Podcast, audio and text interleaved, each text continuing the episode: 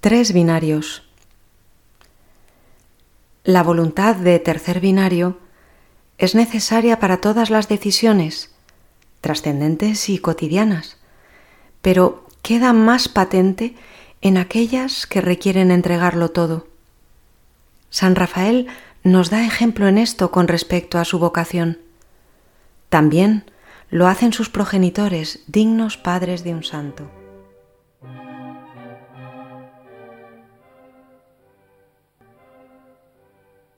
En diciembre de 1933 escribe Fray María Rafael al padre maestro de novicios, don Marcelo León. Reverendo Padre Marcelo León, maestro de novicios. Mi amado maestro, un amigo mío, compañero de carrera, se ha hecho cargo de todos mis libros y de todas esas cosas que a nosotros nos parecían necesarias para andar por el mundo y que en realidad, mirándolo bien, no son más que caprichos, lujos y pequeñas vanidades. Ya tengo medio camino recorrido. Me falta, como usted sabe, mis padres. Cierto que he dejado atrás la gran ilusión de una carrera y el cariño verdadero de muchas personas. Y si le he de decir verdad, no me ha costado gran trabajo por dos razones muy sencillas.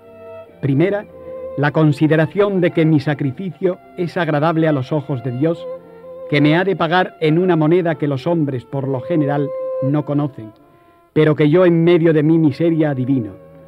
Y segundo, por la razón de que ya hacía mucho tiempo que mi espíritu se estaba despegando de las cosas y acercándose a Dios, y como ese momento lo veo llegar, me inundo de alegría y estoy seguro de que Dios me seguirá dando esa alegría para acabar de desatar ese nudo de cariños y afectos con que estamos atadas todas las criaturas en la tierra.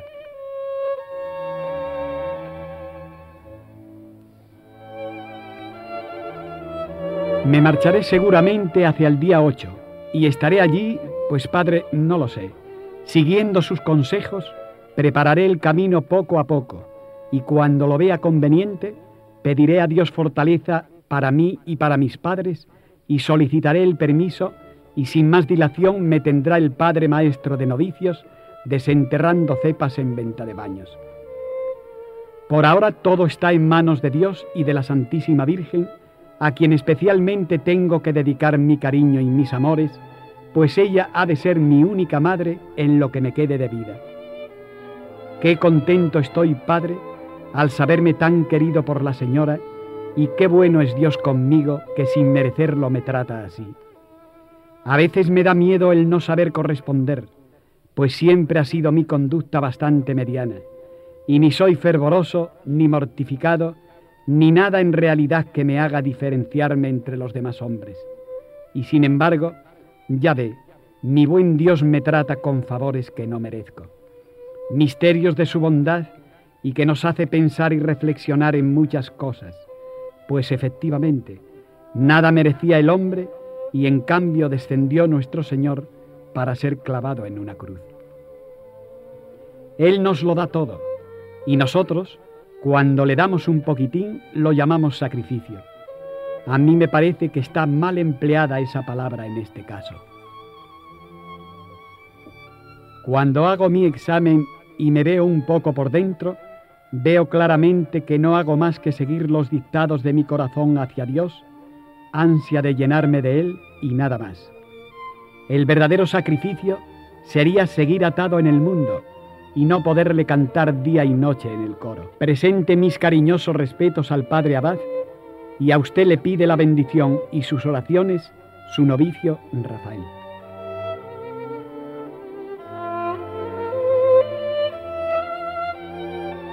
En diciembre de 1933 escribe Rafael a su futuro padre maestro. Mi querido padre maestro, ya hace días que debía haberle escrito. Perdóneme mi retraso, pero mi estado de ánimo es difícil expresarlo por carta. Solamente Dios lo sabe, y a Él le ofrezco lo que estoy pasando estos días. Estoy viviendo en el hogar de mis padres, que en estos momentos son completamente felices al tenerme a mí a su lado. Aún no he dicho nada, pues cualquier cosa me desarma. Un cariño, una atención de mi madre, Pero esta situación se me va haciendo insostenible. Y por otra parte, no puedo dar la noticia poco a poco, pues en mí no han notado diferencia debido a que hace mucho tiempo que pienso lo mismo y actúo lo mismo. Es decir, que si yo en la conversación hablo de la trapa, no les pilla de sorpresa, pues ya están acostumbrados. Si insinúo cualquier conversación sobre mi tema, les pasa lo mismo y piensan cosas de Rafael. De manera que no tengo más remedio que dar la noticia de golpe, diciéndoles que ustedes me esperan y que yo me voy. Y créame, padre, me faltan fuerzas para hacer la herida y no es por mí que yo la tengo sangrando.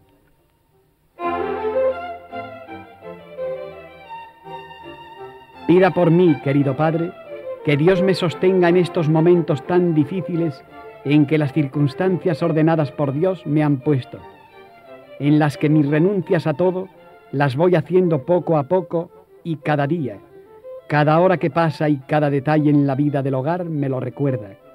Y es como si me fuese a hacer una operación y yo mismo, con toda calma e incluso deleitándome, fuese preparando el instrumental y todos los detalles. Y mi naturaleza y mi egoísmo me gritan, basta ya, basta. Pronto, pues, no sé cuánto resistiré, pues cuando hay que operar, operar pronto, y si hay que abrir y herir, cuanto más deprisa se haga, mejor. Y no es que peligre mi vocación, al contrario, cada vez estoy más contento del camino emprendido y más resuelto a todo. Para mí lo primero es Dios, y con su ayuda lograré vencer a las criaturas. Y si luego lo único que le puedo dar es un corazón ensangrentado, es porque así Él lo ha querido. Y Él se cuidará de sanármelo, pues será suyo completamente.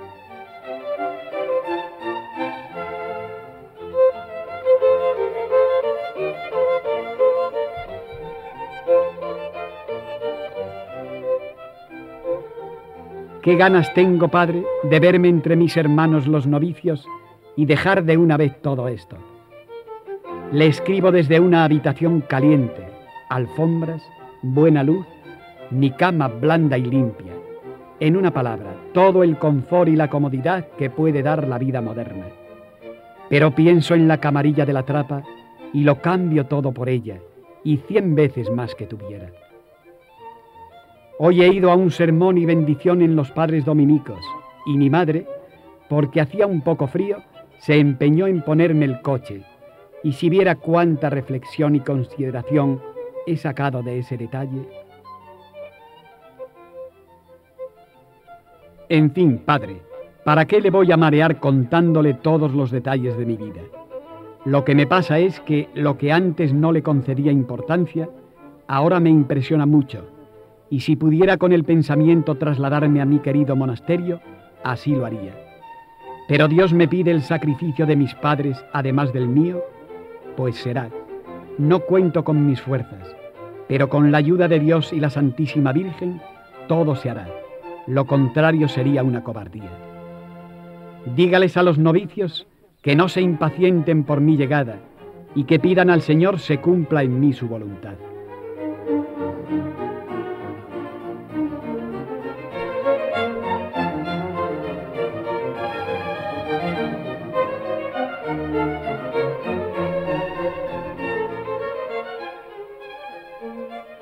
Rafael escribe al padre Marcelo en enero de 1934. Reverendo Padre Fray Marcelo León, mi querido maestro, recibí su cariñosa carta el día 26, que le agradecí muchísimo, pues para mí fue de un gran consuelo, pues estoy acostumbrado a no recibir un aliento de nadie y a verme tan solo que a pesar de ser mi único confidente Dios, mi flaqueza me pide muchas veces el consuelo de los hombres. Claro que ustedes son para mí mis verdaderos hermanos y la voz de mis superiores la considero la voz del mismo Dios. Y está visto, cuando un alma es llamada por Dios, la quiere tan desprendida de todo que hasta del consuelo material de las criaturas la despoja, y cuando el alma se ve sola, desamparada y al parecer privada de todo, entonces es cuando, a mi entender, Dios está más cerca de ella y entonces se oye con más claridad la voz de su divina voluntad.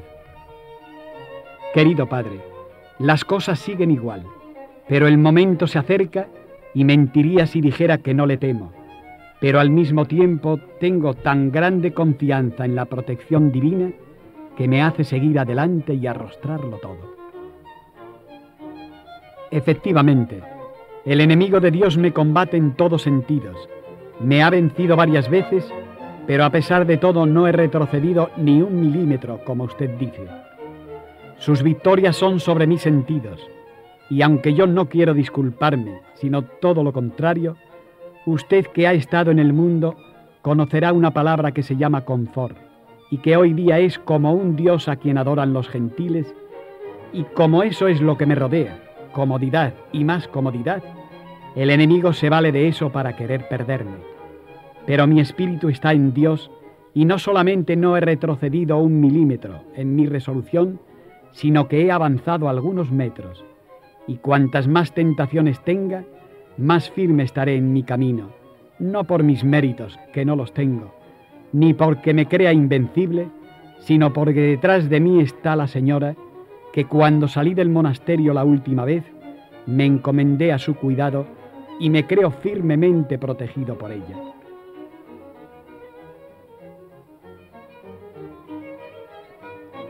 He dejado pasar estos días que no me parecían a propósito para decir nada, pero un día de estos comenzaré con mi madre, por quien le suplico a usted sus oraciones. Mañana voy a ir al señor párroco para que me extienda el documento que necesito y así, poco a poco, llegaré a donde mis impulsos hacia Dios y mi vehemencia querían hacer llegar todo de un golpe. ¿Cuántas enseñanzas podemos sacar de todo, incluso de nuestras propias flaquezas? Si viera, Padre, cuánto lastre tengo que dejar antes de presentarme a Dios, qué poco nos conocen los hombres Aun en medio de una vida piadosa, cuánto lodo se queda adherido. Pero por lo general, los hombres se contentan con poco. Basta que vaya usted a menudo a recibir la Santa Comunión y alguna vez al rosario, y enseguida le llaman santo y le colocan en los altares si se descuida. Pero Dios que lo ve todo y lo sabe todo, no juzga así, afortunadamente.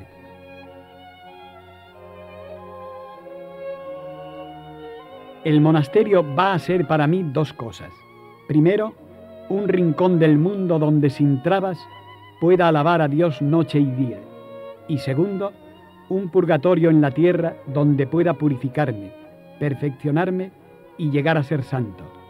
Parece que dicho así, con esta tranquilidad, llegar a ser santo, parece una pretensión un poco, no sé cómo decir, pero es la verdad. Quiero ser santo delante de Dios y no de los hombres.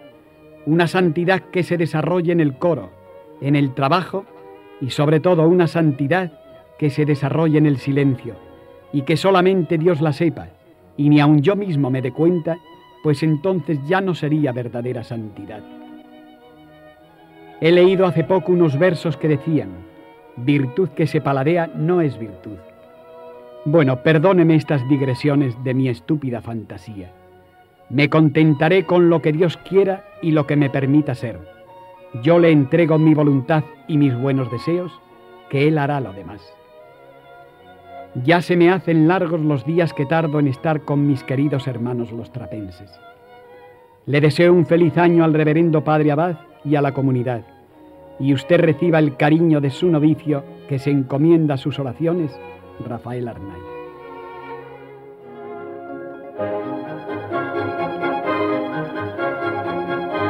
En enero de 1934, don Rafael Arnaiz Sánchez de la Campa, padre de Fray María Rafael, escribe al reverendo padre Abad de la Trapa. Reverendo Padre Abad del Monasterio de San Isidro de Dueñas. Reverendo Padre, mi hijo Rafael nos comunicó la resolución que ha tomado de ingresar en la orden de ese monasterio y al mismo tiempo que nos puso al corriente de cuantos pasos había dado cerca de vuestra reverencia con este fin, nos pidió para ello nuestra autorización y conformidad. aunque no nos ha cogido completamente de sorpresa esta decisión suya, la ocasión nos ha parecido un poco prematura porque hubiéramos deseado, mirando las cosas desde un punto de vista más terrenal que desde donde las mira nuestro hijo, que hubiese esperado a terminar su carrera, pero teniendo en cuenta que como según parece, Dios nuestro Señor le llama para él, y ha dispuesto las cosas conforme a su divina voluntad, para que ahora sea, nosotros acatamos respetuosamente sus designios, y no solo voluntariamente, sino agradecidísimos a que su providencia se haya fijado en uno de nuestros hijos, puesto que Él nos lo dio, estamos dispuestos a devolvérselo. Con este fin y previa su autorización, que espero, Pienso yo mismo llevarle a venta de baños en los últimos días de esta semana o primeros de la que viene, siempre que vuestra reverencia no disponga otra cosa. Espero sus noticias, que le suplico sean cuanto antes, para tener el honor de saludarle personalmente. Suyo en Cristo, Rafael Hernáiz Sánchez de la Campa. Carta de Doña Mercedes Barón de Arnaiz en enero de 1934 a su madre, doña Fernanda Torres, abuela de Rafael. Esta carta es digna de meditación, sobre todo para aquellos padres a quien el Señor pide el sacrificio de alguno de sus hijos.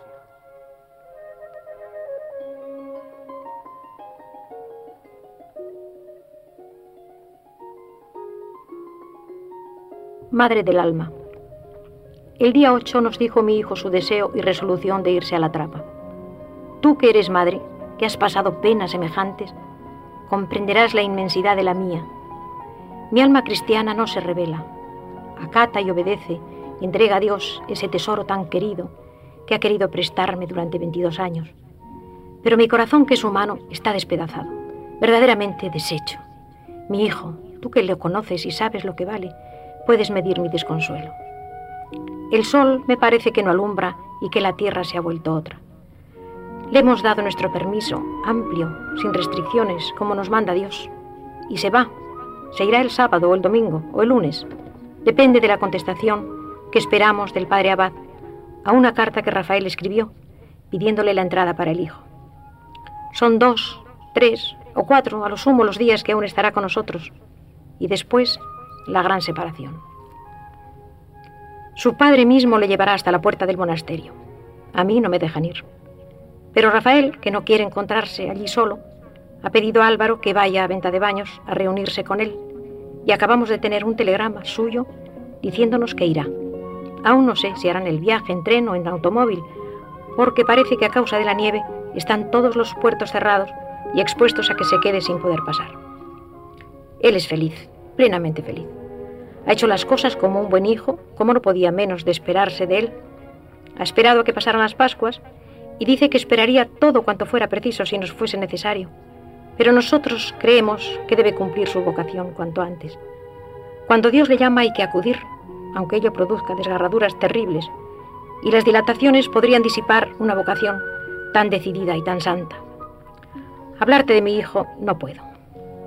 Supera a cuanto es imaginable y al mismo tiempo que producirme su marcha un dolor intensísimo, siento una alegría extraordinaria al verme elegida por Dios sin merecerlo, para madre de un hijo semejante. Todos me envidian, todas las gentes buenas me dan la enhorabuena, y mis ojos, sin embargo, no dejan de llorar. Tengo miedo de ser ingrata a quien tanto me ha dado. Pide por tu hija, madre. Hoy decía, ya verás, mamá, cómo desde ahora todo cambia y todas las cosas se van a arreglar, porque yo así le pediré. Si yo estoy segura de que nuestro Señor atenderá a las súplicas de un alma que es toda suya. No escribo a nadie porque no tengo fuerzas para más. Solo te escribo a ti porque eres mi madre. Tú darás cuenta a los demás de esta noticia estupenda. Escribiré más adelante, no sé cuándo. Te quiere ahora más que antes tu hija.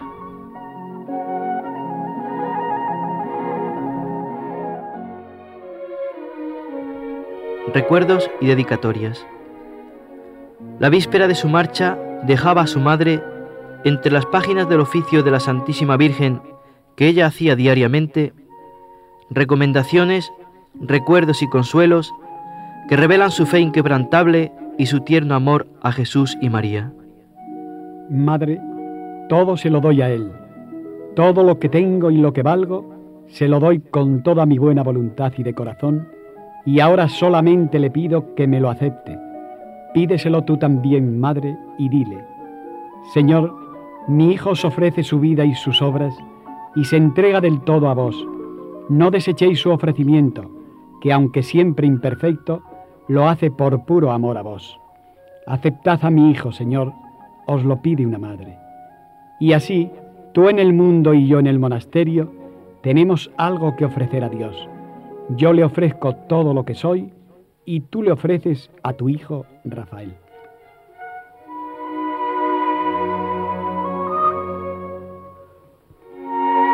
El único consuelo que pueden tener las criaturas es recrearse en Dios. A eso voy a la trapa. Allí, durante siete veces al día, como hacía el rey David, entonaré cánticos en su honor. Acuérdate, pues, de que a cualquier momento en que leves los ojos a Dios, tu hijo Rafael está en un coro de hombres en la tierra que a imitación de los ángeles en el cielo, cantan con alegría el hosana al Dios de las alturas, y no se acostará ninguna noche sin haberle pedido a la Santísima Virgen en una fervorosa salve por su madre, su padre y sus hermanos, para que dentro de poco todos allá arriba podamos seguir cantando con alegría a un Dios tan bueno como Jesús. Queridísima Madre, quisiera que en el rezo de tu oficio pusieras solamente de tu parte una cosa, amor a María. No te preocupes de más. Ella pondrá todo lo que falta. Presentará a Jesús unas veces tus lágrimas y otras tus alegrías recogerá tus alabanzas a Dios y no viendo en ti más que una inmensa ternura hacia ella, no te importe que tu canto al Señor no sea todo lo elevado que tú quisieras que fuese. María se lo presenta y eso basta para que Él lo acepte gustoso. Queridísima Madre, los que somos pequeños y somos débiles, necesitamos una ayuda para purificar nuestra oración. Eso lo hace María. Eso lo hace la Virgen que desde el cielo nos mira, que ve nuestras faltas y miserias. Pero si al mismo tiempo ve nuestro amor, todo lo barre y hace que nuestras débiles súplicas se presenten fervorosas a Dios. Ama mucho a la Virgen y eso te ayudará para amar a Dios. Así se lo pide el más pequeño de sus hijos y el mayor de los tuyos.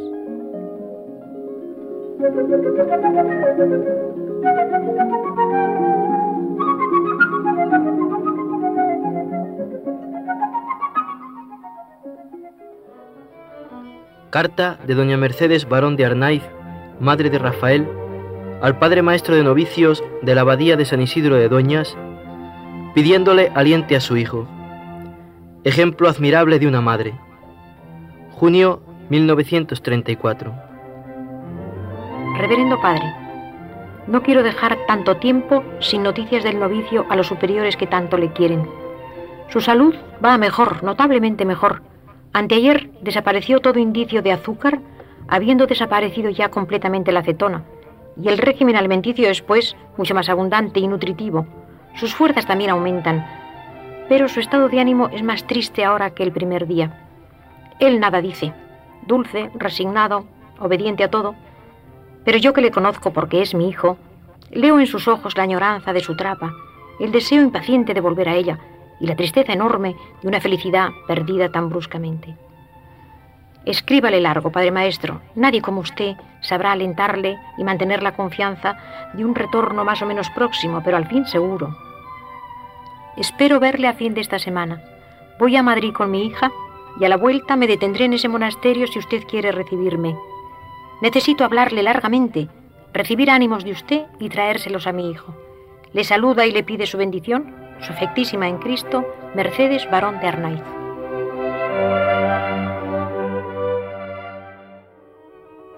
Últimas Navidades de Rafael en casa de sus padres. Escribe al reverendo Padre Abad anunciándole su llegada. Noviembre 1935.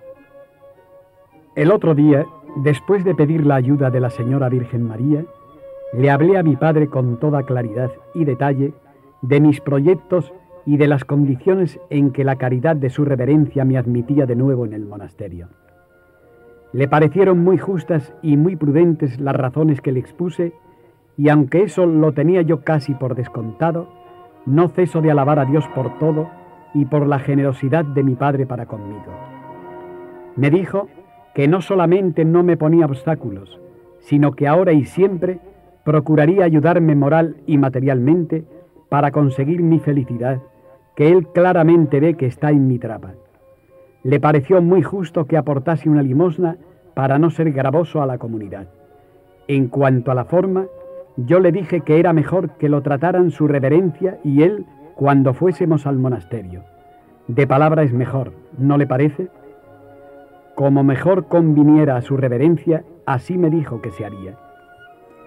En cuanto a la fecha, en lo único en que hemos quedado es que yo pasaría las navidades en casa. Mi hermano Fernando volverá ahora a Bélgica y si puedo darles el consuelo de pasar las navidades juntos, debo hacerlo.